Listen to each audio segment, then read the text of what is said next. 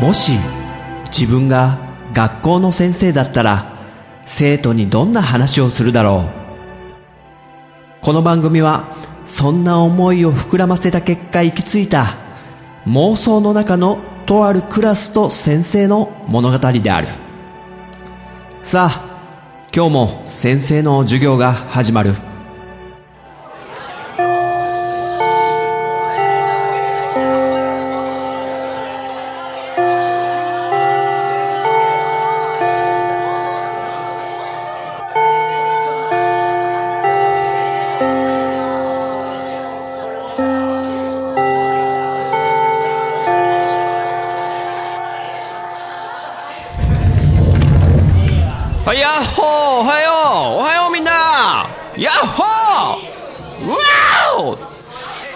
別にね意味ないよ。テンション高いって。ね元気な方がいいでしょ。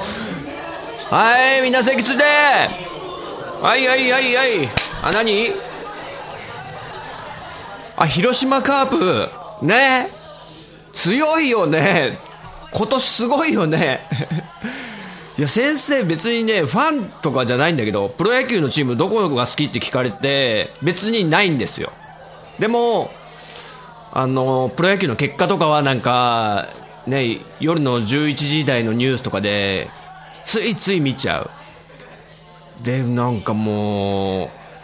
うやっぱりこう黒田っていうね先生と同い年ぐらいのすごいピッチャーが男気で大リーグから帰ってきて20億を捨ててまで広島に最後は投げたいみたいなもうそれだけでちょっとうるっときちゃうじゃんね。あのその感じ。かっこいいね。かと思えばでも日ハム？だって大谷っていうあのねなんだ？あれ。投打をピッチャーとバッターをちゃんとしっかり兼任してやってしかも結果が出てるっていう凄まじいそんな人いるか？すごいなと思って。でその2強がね日本シリーズで対決するっつって普段全然プロ野球見ないけどやっぱ気になっちゃってつい試合見ちゃったりとかすると面白いね。日本一対決っつうのは。うん。先生がね小学生の頃ってあのみんなはどうだったのかな？先生の頃はこう男の子はみんな野球帽をかぶってんの。どこかのチームの野球帽をかぶってんのが多くて。で先生ね広島カープのかぶってたことあるね。当時ね好きだったかって言われるとうんあの、山本浩二とか、衣笠とかいた頃なんだけど、知らない。あの、鉄人衣笠っつうのがもう、何？連続試合出場が凄まじいことになってんだよね。怪我しても出るっていう、骨折しても試合に出るって、今じゃそんなことしないでしょ。もうね、昭和の、何ですかあれ。熱血型の、まあ、衣笠選手っていう鉄人って呼ばれた選手がいた頃とかちょっと好きで広島の帽子かぶってたけどでもあのちっちゃい頃の写真見るとあのロッテのね帽子かぶってたこともあってねあとヤクルトのかぶってる時もあったよね。あとねもう一個あったな。どこだ？えヤクルト中日？中日？中日もかぶってたわ。あの水色の。ねえもう節操がないよね。もうこれって決めた確固たる球団がないこうフラフラした性格がね。子供の頃から変わんないね先生ねちょっとね 本当に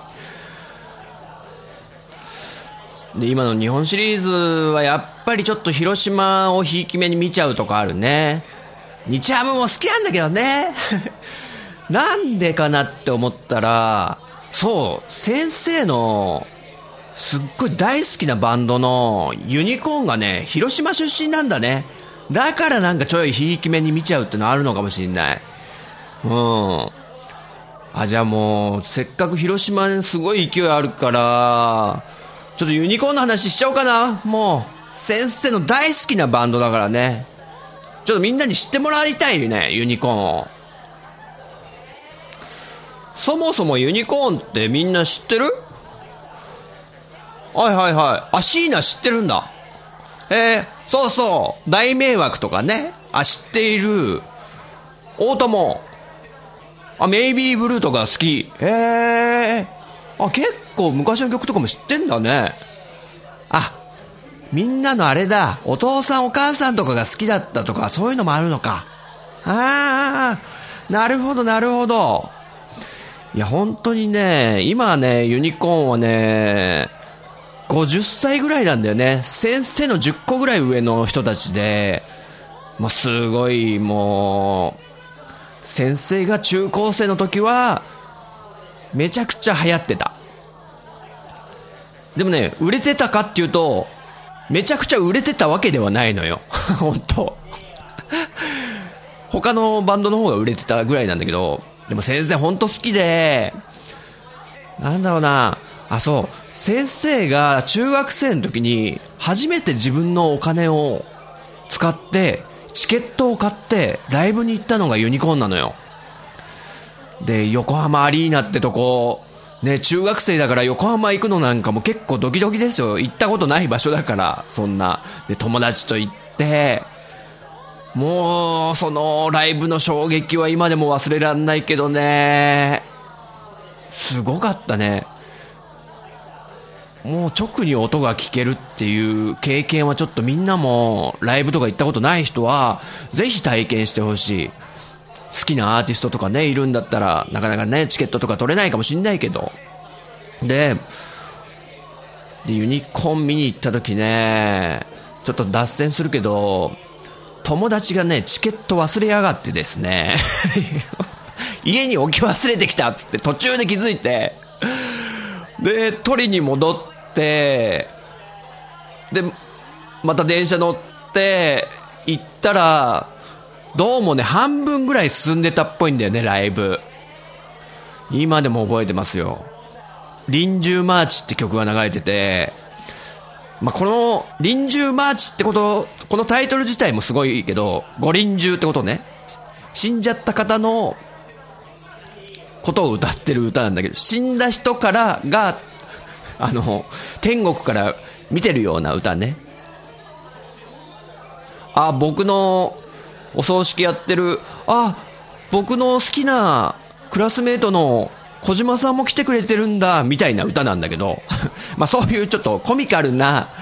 ノリとかの曲も書いちゃうようなバンドでね、まあそう、で、友達がチケット忘れたってのもまたちょっとインパクトのある、今じゃ笑い話だけど。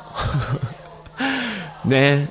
懐かしい思い出です。先生が初めて行ったバンド、ユニコーン。でね、もう先生はユニコーンの影響すごい受けてて、この先生の性格とか、考え方とか、なんかこう、服装とかのスタイルとか、立ち振る舞いとか、そういう全てがなんか、ユニコーンの影響を受けてるというか、まあ、ちょっとなんかこう、かっこつけすぎず3枚目感を狙っていく感じっていうか、なんかのらりくらりと世の中渡っていくみたいなね。ちょっと、ちょっとひねくれたような、ふざけてなんかすっとぼけてるような感じのひねくれてる感じとか、そう。すごい影響を受けてんだよね。だから、あの、解散しちゃった時ね、すごいショックで、先生高校の文化祭でね、ちょうど盛り上がってて、わーいわーいってね、文化祭でテンション上がってるじゃないですか。そしたら友達が教えに来てくれて、ユニコーンなんか解散したらしいよ、つって。当時はネットとかもないから、ラジオで言った、発表した情報を友達づてに回ってきて、ほんと先生落ち込んで 今まで文化祭でわーいってやってたのがガックーンっつって。でもそれも、え16年の月日を経て、2009年に復活したんですよ、再結成。すごい嬉しかった、本当その時ももう飛び上がって。で、あの、2009年にユニコーン復活した時に、先生ちょうど結婚したんですよ、その年に。だから、先生の結婚式の二次会で、ライブハウスをね、こう、使わせてもらって、先生もユニコーンの曲をね、やってしまったっていうね。まあ、そんぐらい大好きだと。あ、先生の思い出話だけじゃダメか。あ、ごめんごめん。えっと、じゃあ、ユニコーンのちょっと説明さしちゃうね。ね。あ、もう授業いいや。授業はいい。もういい。あのー、みんな教科書もうしまっちゃっていいから。うん。もう先生大好きなユニコーンのこと話すんだったらもう授業はどうでもいいって思ってるから今ね。うん。あの、ユニコーンは、1987年のデビューで、5人組のロックバンドね。もうバンドつったら基本は、ねえ、5人、3人から5人ぐらいが普通かな。ドラムがいて、ベースがいて、ギター、で、キーボード、そして、ボーカルっていう、結構一般的なね、組み合わせのバンドで。で、それはもう普通の普通の感じのデビューだったんだけど、ユニコーンの凄さをまず、どう説明するかって言われたら、先生はね、これを押したいねっていうのがあって、ユニコーンの5人は、全員、作詞作曲ができるんですよ。そして、全員がボーカルを取れてしまうっていう。なかなかそういうバンドってなくないっすか？全員が作詞作曲に歌える。例えば今、世に出てるバンドさんで、いろいろあるけど、サザンオールスターズはね、もうほとんど桑田佳祐さんが、桑田さんが作詞作曲ほとんどして、まあたまに原坊っていう原、えー原優子っていう桑田さんの奥さんのキーボードの人が作ったりとか歌ったりとか、で、ベースさんが作ったりとかもあるけど、まあほとんど桑田佳祐のワンマンバンドと言ってもいいよね。で、あと、ミスチルも、桜井さん、ボーカルの桜井さんがほぼ作詞作曲、作詞作曲してて、いわゆるワンマンバンドと言われてもしょうがないというか。あと、イエモンとかも、吉井さんね、吉井和也さんがボーカルの作詞作曲ほとんどしてるらしいし。あとなんだろうな、サカナクションとかね、ボーカルの山口さんがほぼ、ほぼ全部担当してると。大体こう、飛び抜けた才能のある人が曲を作ってっていうパターンが多い。バンプオブチキンとかもそうだね。まあそうじゃないバンドもあるよね。ラルク・アンシェールは、あの、ギターの人とベースさん、リーダーの、ちょっと名前わかんないんだけど、あとドラムの人も曲作れるよね。で、シングルになっちゃったりしてとか。ただ、ラルク・アンシエルの中では、多分ボーカルは取ってないんじゃないですか、他のメンバーは。もう、ボーカルのハイドの、ね、歌唱力がすごすぎるし、多分他の人が歌ったら世界観が崩れちゃうとかあるんだろうね。まあそんな中で、ユニコーンは全員が作詞作曲して歌っちゃうっていう。まあ決して他のメンバーが、奥田民生さんがボーカルだけど基本的には。他のメンバーの方が歌が抜きに出て上手いわけじゃないんですよ、全然。どっちかというと、ちょっと、ちょっと下手かなぐらいな。でも、味があるし、そういうスタイルね。例えば、ビートルズ、ね、あそこも作詞作曲全員やって、で、ドラムのリンゴスターが歌ってる曲とかもあるのよ。イエローサブマリンって曲。えー、You learn the イエローサブマリンみたいな曲があるんだけど、それなんてリンゴスターが歌ってたりするんだよね、確か。だから、あんまお上手ではないけど、でも、なんか、哀愁漂う味わいとかあるよね。で、ユニコーンは奥田民生が、ボーカルの民生さんが、まあそういう外人さんのバンドに憧れて、ちょっとユニコーンも全員作詞作曲できるようにしようぜってもうユニコーンデビューしてからずっと言い続けて、で、セカンドアルバム、サードアルバムの頃には、もう全員の曲が出は出始めるという。で、ユニコーンのドラムの川西さん、最年長の方がいるんだけど、川西さんは、あの、ギターとか、ピアノとか弾けないから、あの、口で歌って、あの、曲作ってくれるらしいんですよ。あの、多重録音はできるみたいで、ギターの音とかをこう口で、ガンガンガンガンガンガンガンガン、ガーガー、ガンガンガンガンガンガンガンガン、ガーガーみたいな。で、そこに歌を乗っけて、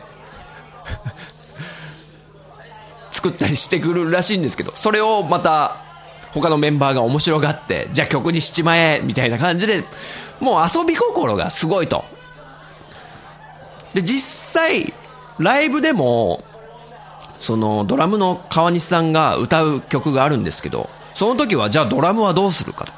ドラムの川西さんがドラムセットの前から離れて、ハンドマイクでもう前に出てきてね、フロントに出てきて、歌い始める。ドラマーが歌い始めるって。その時は、タミオさんがドラム叩くんですよ。すごいでしょで、逆に、えーベースのエビさんって方がいるんですけどね。ユニコーンのベースのエビさんがハンドマイクで歌うときは、タミオさんがベースを弾くとか。で、みんな結構いろんな楽器を担当して、ギターの手島さんはキーボード弾いたりとか。で、キーボードの安倍さんはギター弾いたりみたいな、もう、しっちゃかめっちゃか。とにかくみんなが楽器を持ち帰って、あの、自由度が高いと。まあ、いろんな、ね、編成ができてしまう。そんな、全員が作詞作曲できて、いろんな楽器もできて、歌えてしまうバンド、なかなかないですよ。ね、それがまずユニコーンの凄さであると。で、あと、もう、基本的に楽しければ OK って考えてるバンドなんで、もう遊び心が抜群。もうそうやって、あの、楽器を持ち帰ったりしてる時点で、なんか楽しんでやってんだろうな、この人たちはっていうの伝わってくるじゃないですか。まあ、先生があと影響を受けたの、さっき言ったけど、あの、ふざけて、すっとぼけてるような曲とかが多いんですよ。で、ヒット曲とかも、なんか狙わない、全然。ヒットチャートとか、別にそんな興味ないし、でもある程度売れてたらいいかな、ぐらいなことを考えてるようなバンドで。だからちょっとひねくれてて、最近テレビで言ってたけど、そういやシングル全然出してないなってことで、ようやくデビューから2年目にして、アルバム3枚目の時にようやく初めてシングルを出したと。それが大迷惑なんですけど、あ、なんか出してなかったね、みたいな。そんな、普通だったら売り込むためにシングルバンバン出すでしょ、今の音楽業界だったら。そういうとこにちょっとひねくれて遊んでる感じがね、またいいんですよね。うん。なんか格好つけてない、等身大の、ね、お兄ちゃんって感じが当時はして、もうめちゃくちゃ憧れて、で、全員でお揃いのね、つなぎ着たりとか、なんか、あと横山康師匠の格好をみんなでしたりとかね。なんか、全員で同じ格好したりとか。そういう遊んだりして、すごいなと思って。で、ライブも、まあ今となっちゃいろいろ遊んでるね、アーティストの方いるかもしれないですけど、いるんですけど、あの、当時、もう1990年代とかって、周りのバンドって普通は髪の毛ツンツンに立ててたりして、カッコつけて、やっぱ、ボーイの後釜を狙っていこうみたいな、まあ、かっこいいバンド多かったんですよ。でも、ユニコーンはもう、最初そういう風感じでデビューしたんですよ、実は。あの、ポストボーイを狙った、いわゆるビート系っていうんですか？ちょっと、ちょっと不良的なかっこいいバイクとかにちょっと乗ってるような。でも、飽きちゃったんですね、ユニコーンのメンバー。これちょっと他と一緒じゃないかと。他のバンドもそういうのいっぱいいるんだから、なんか違うことやんなきゃダメだぞってことでやり始めて、なぜか、あの、2枚目のシングルが、あの、坂上二郎さん、飛びます飛びますの坂上二郎さんってわかる？コント55号っていう、金ちゃん。金ちゃんというね、コンビ組んでた坂上二郎さんがなぜかユニコーンのシングルなのに、ボーカルで歌ってるっていう。どうして？どうしてって。でもユニコーン的には、うん、なんか面白い。で、実際その狙いが当たって、朝のなんか、情報番組みたいのに取り上げられたりして、あのロックバンドユニコーンが、なんと坂上二郎さんをボーカルに迎えて、みたいな。で、多分、ユニコーンのメンバー、北総縁でたと思うんですよね。よし話題になったぞつって。笑いも取れたし最高だみたいな。まあそんなことを、まあ遊び心が抜群のバンドであると。で、ライブでも、なんか、途中に寸劇が入ったり、僕が初めて行ったライブ、ユニコーンのライブを初めて見た時も、途中に入ってるんですよ。ボーカルじゃなくて、そう、キーボードの安倍さんが、ブルース・リーの役やってて、こう、あちょあちょあちょっつって、襲いかかってくる多分スタッフさんが敵役やってるんでしょうけど、それを倒して、歌に入るみたいなことをやったりとか、もう、それも楽しかったし、うん。で、もう一点、何かないかなと思ったら、ユニコーンの凄さを語る上で、これ言っといた方がいいなと思ったんだけど、あの、ユニコーンをリスペクトしてるアーティストさんがやたらと多いんですよ。この、今音楽シーンで活躍してるバンドとかアーティストさんで、ユニコーンが本当好きだった、好きだったっていう人が圧倒的に多い。他のバンドより多いんじゃないかって先生は思ってるんだけど、例えば、スピッツとか、ウルフルズとか、あとミスチルの桜井さんもユニコーンが好きだったと。で、愛子とか、星野源、ね、くるり、あと、アジカン、アジアンカンフージェネレーション、あとトライセラトップスとかね、あとグレープバインに、あとケミストリーの、どっちかな？ドーチンくんかな？が影響を受けてんのかな？あとフジファブリックとか、あと小袋のあの、背の低い方、ちょっとごめんなさい、名前忘れちゃった。もうすごいユニコーン好きと。で、騎士団ね、とか、あと、ユニゾンスクエアガーデン。あの、タイガーバニーね、アニメのタイガーバニーの主題歌歌ってたユニゾンスクエアガーデンとか、あとチャットモンチ。あと女優さんでは松たか子さんもすごいユニコーン好きっていうことで有名らしくって。まあ名だたるアーティストの方々じゃないですか。それがもうユニコーンに影響を受けたと。すごくないっすか？半端ないでしょ、ちょっと。で、当時90年代とか、ね、やっぱりボーイがバーンって言ってて、で、ボーイが解散してから、もうバンドが入り乱れるんだけど、まあ、いろんなバンドが出ては消え、みたいな。そんな中でね、先生も覚えてるんだけど、あの、ボーイの氷室京介さんが雑誌で、今、このバンド好きだなって言われてなんか一つあげるとしたら、ユニコーンだ。みたいなこと言ってたんですよ。氷室京介さん言わないでしょあんまそういうこと多分。あんま知らないけど。そういう、ね、具体的にバンド名を挙げてユニコーンを褒めてたっていうね。これもね、ちょっとね、自慢ですよ、僕の中で。すげえだろ、ユニコーン。氷室京介が認めちゃうぐらいのと。でね、そういうこともあってなのかは、もう90年代のユニコーン全盛期は、音楽雑誌、ほとんど載ってるぐらい、全部。えー、 PATi PATi とか、あとなんだ、 ROCKIN'ON JAPAN、JAPANいらないな、 ROCKIN'ON とかなんかいろんな、 WHAT's IN とかね、まあいろんな音楽雑誌あって、全部にユニコーンが毎号毎号載ってるみたいな超全盛期の時があって、ちょっとアイドル的な人気になり始めてて、で、メンバーもちょっとね、嫌気がしてたらしいんですけど、うん。でね、もう、普通ならそういうカリスマ的なアーティストさんって、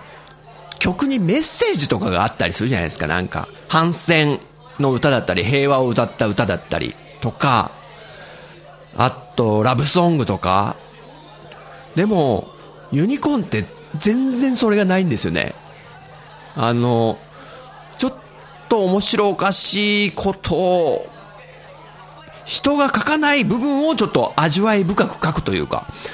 まあ、その大迷惑っていう一番有名だと思う歌は、サラリーマンの単身赴任の寂しさを歌った歌で、そんなとこにね、着眼点を持ってって、歌うアーティストってね、全然いなかったんですよ、当時。応援ソングとかラブソングがやっぱガツンと売れるわけで、普通、日本の国民はやっぱりそういうのが好きなのにもかかわらず、そこを責めない、このゆるさ。すごいんですよ。なんかユニコーンね、いろんなエピソードがあって、まあ、レコーディングが楽しそうなんですよね。映像作品とかでレコーディングしてる風景とかがすごい残ってるんだけど、例えばね、曲で言うと、PTA、光のネットワークって曲があるんだけど、これあの、今まで普通のロックバンドのサウンドでずっと曲作ってたのに、いきなりテクノサウンドみたいな打ち込みのピコピコサウンドみたいになって、え、なんで？って思ったら、どうも TM ネットワークをパロってるらしいんですよ。この PTA 光のネットワークって曲が。で、実際曲聴いてみると、タミオさんの歌い方が TM ネットワークの宇都宮さんそっくりなんですよね。こういうパロディ、パロディ、つうことで。で、その、レコーディング風景とかもあるんですけど、仮歌を歌ってる時に、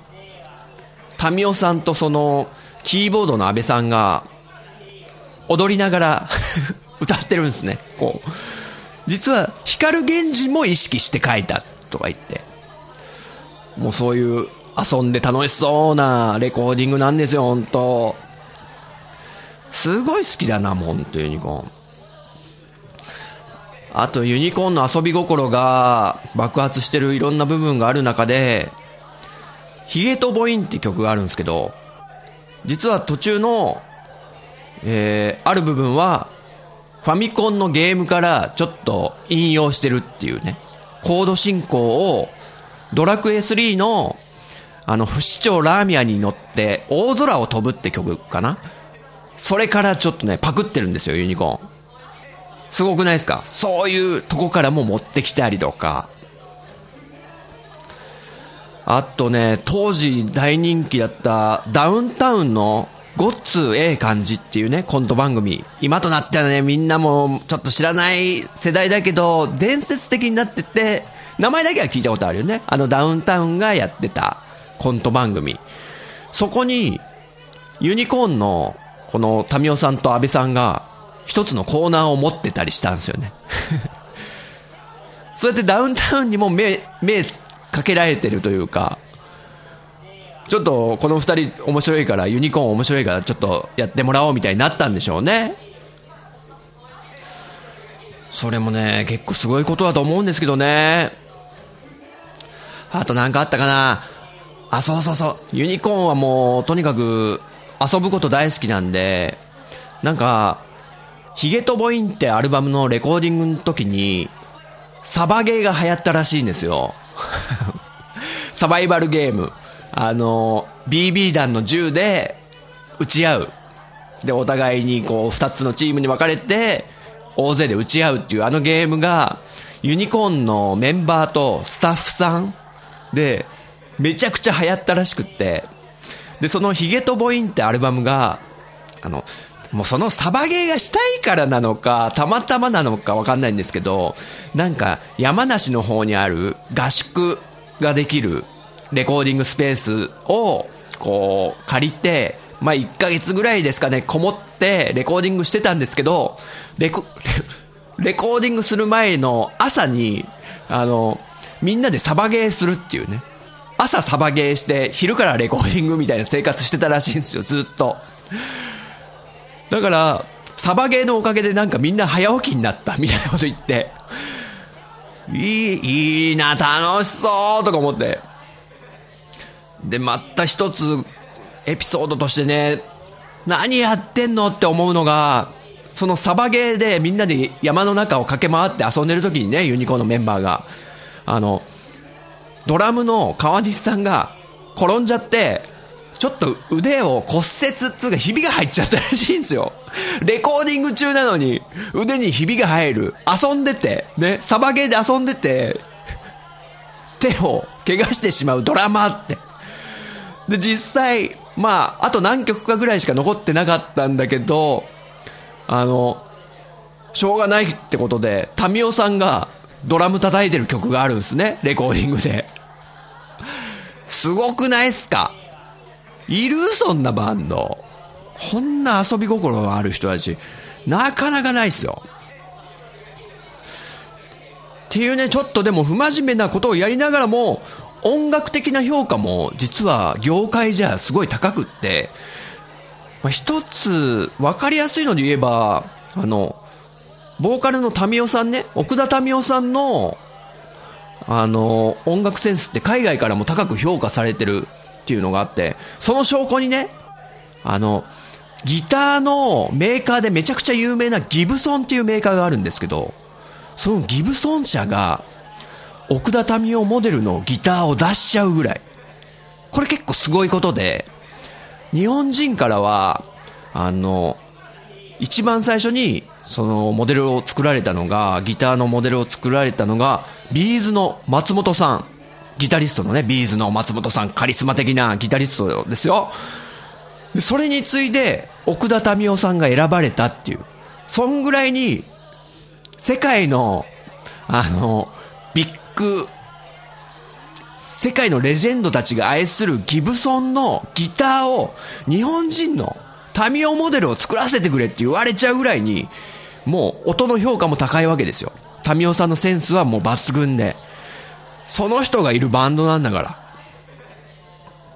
なのに遊び心もすごい手を抜かないっていうね。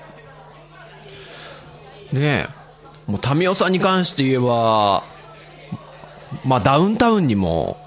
気に入られて仲良しだし、あとタモリとかもね、タミオのこと好きだと思うんですよね、僕すごい。気に入ってると思うんですよね、あの、とぼけた感じとかが。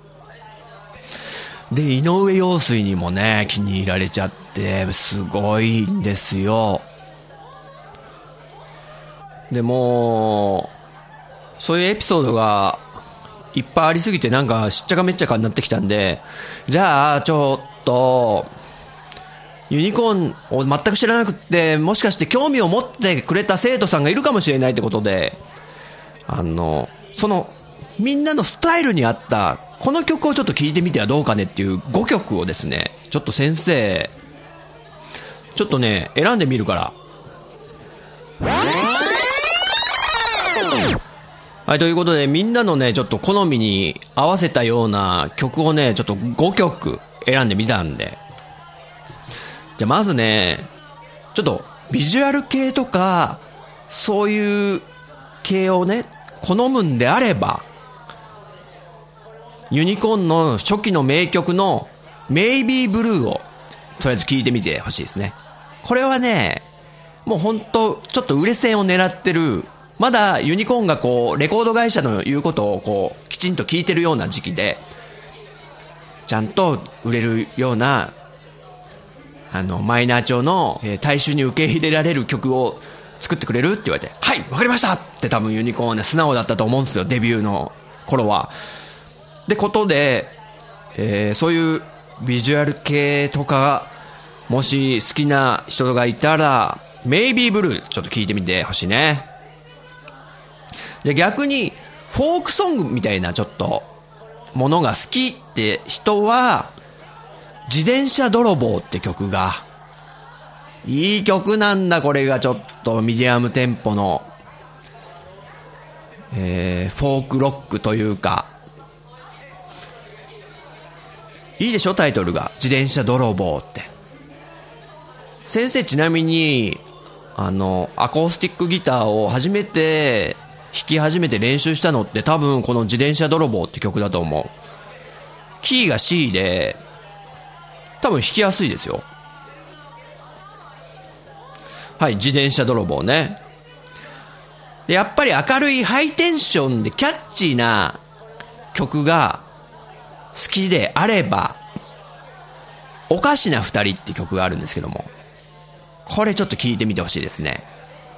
ハイテンションかつキャッチー。もうライブでもドッカン盛り上がるんですよ。大迷惑ももちろん盛り上がるんですけど、ファンは多分おかしな二人の方が盛り上がる。で、これ実は仮タイトルが、あの、おかしな二人ってタイトルがつく前のタイトルが、Needs of Fun ってタイトルなんですよ。つまり、ファンのために作った。こういう曲欲しいんでしょ？ライブでってことで、タミオさんが、はいはいはいはい、わかりましたわかりました。じゃあ作りますよ。明るいキャッチーな曲ってことで作ったのがおかしな二人。なんで、これなかなかノリノリでいいですよ。あと、まあ、これからね、ちょっと寒い季節になってきて、まあ、年末も近くなってくるってことで、雪が降る街って曲をね、ちょっとチョイスしたいですね。これがまた、ミディアムテンポの、なんか優しい曲なんですよね。なんか、ふるさとに、たまには帰るかなみたいな曲で、うん。で、この曲を、なんか気に入って、井上陽水がこう、民生に連絡取ったって言われてますけどね。で、この雪が降る街は、12月ぐらいに発売されたと思うんですけど、普通、普通ね、あの、ミュージシャンとかアーティストだったら、12月に曲を作るってのはクリスマスを意識するんですよ。クリスマスソングって売れるじゃないですか。で、あのー、ね、そこを狙ってみんな作ってる中、ユニコーンはひねくれてますから、すごく。うーん、いや、クリスマスソングってだって、12月25日終わっちゃったらもうかかんないでしょってことで、じゃあ、年末まで流してもらえる曲にしちゃおうぜって言って、あの、雪が降る街っていうこのタイトルが、年末だから、みたいな曲なんですけど、それを狙ってちょっといやらしく、ちょっとセールスを伸ばそうと、っていうのもちょっとネタなんですよね。ちょっと笑えるネタにわざとして出したりしてるんですよ。で、ちなみにカップリングに入ってたのがお正月の歌だったりして、お年玉っていう曲なんですけど、あの、ね、これも遊び心が、年またいでも聴けるシングルですって。っていうのが雪が降る街。で、最後の5曲目だけど、これはね、なんか、ユニコーンのらしさというか、奥田民生らしさとか、その魅力がすごい開花した、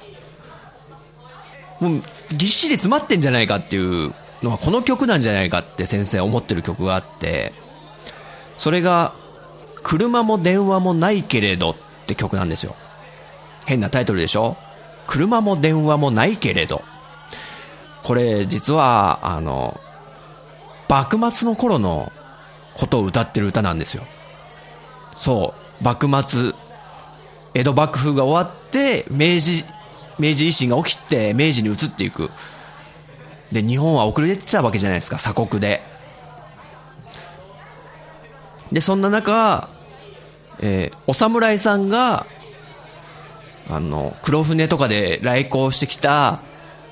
金髪の外人さんを見て、一目惚れしちゃうみたいな、ちょっとロマンティックな可愛い歌なんですけど、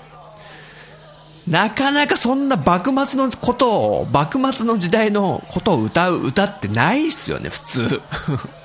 その着眼点もちょっとすごいなって思ったし、でもそれが、笑いとかじゃなくって、すごい、こう、キュンとくる内容なんですよ。なんか船の上に乗ってるあの綺麗な人は誰だろう。で、言葉も通じないし、みたいな、ちょっと恋してるお侍さんの歌で、で、曲調もいいし、メロディーもいいし、アレンジも、あの、大砲の音とかが入ってたりして ちょっと面白いんで。これはね、魅力が溢れてる曲だと先生は思ってるんですけど。うん。普通作んないだろ、こういう歌詞は、とか。アレンジとか。車も電話もないけれど。もう大好きな曲です。はい、こんな感じかな、5曲。いや、いっぱいあるからなかなか選ぶの難しいんだけど、もう一回言おうか。メイビーブルー、自転車泥棒、おかしな二人、雪が降る街、車も電話もないけれど、あの、ベストっていう意味じゃなくて、なんかこう、ユニコーンを知ってもらうために、そのための5曲って感じかな。先生が進めたい曲。まあ、もしね、興味あったらちょっと聞いてみてよ、みんな。ほら、だいたい言ったでしょうね。40分ぐらい行くかなって思ったんだよね。ちょっとやっぱりね、一枠行ったね、みんな。授業ね、潰しちゃってごめんね。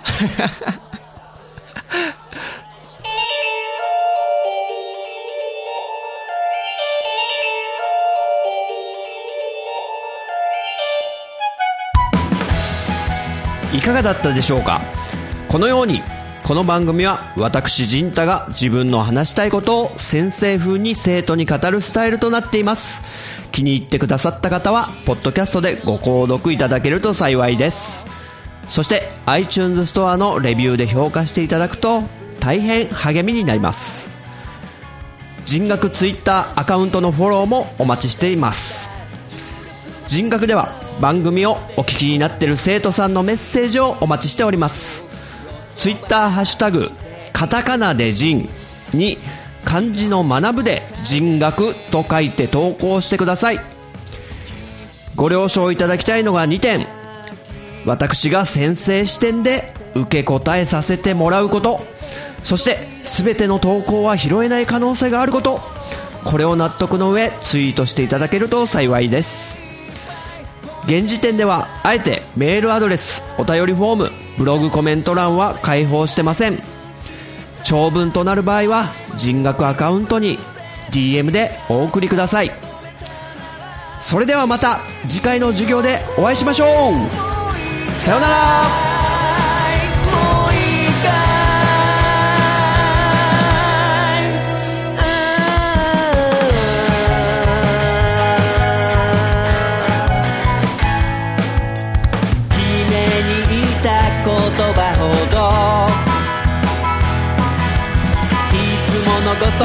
論破され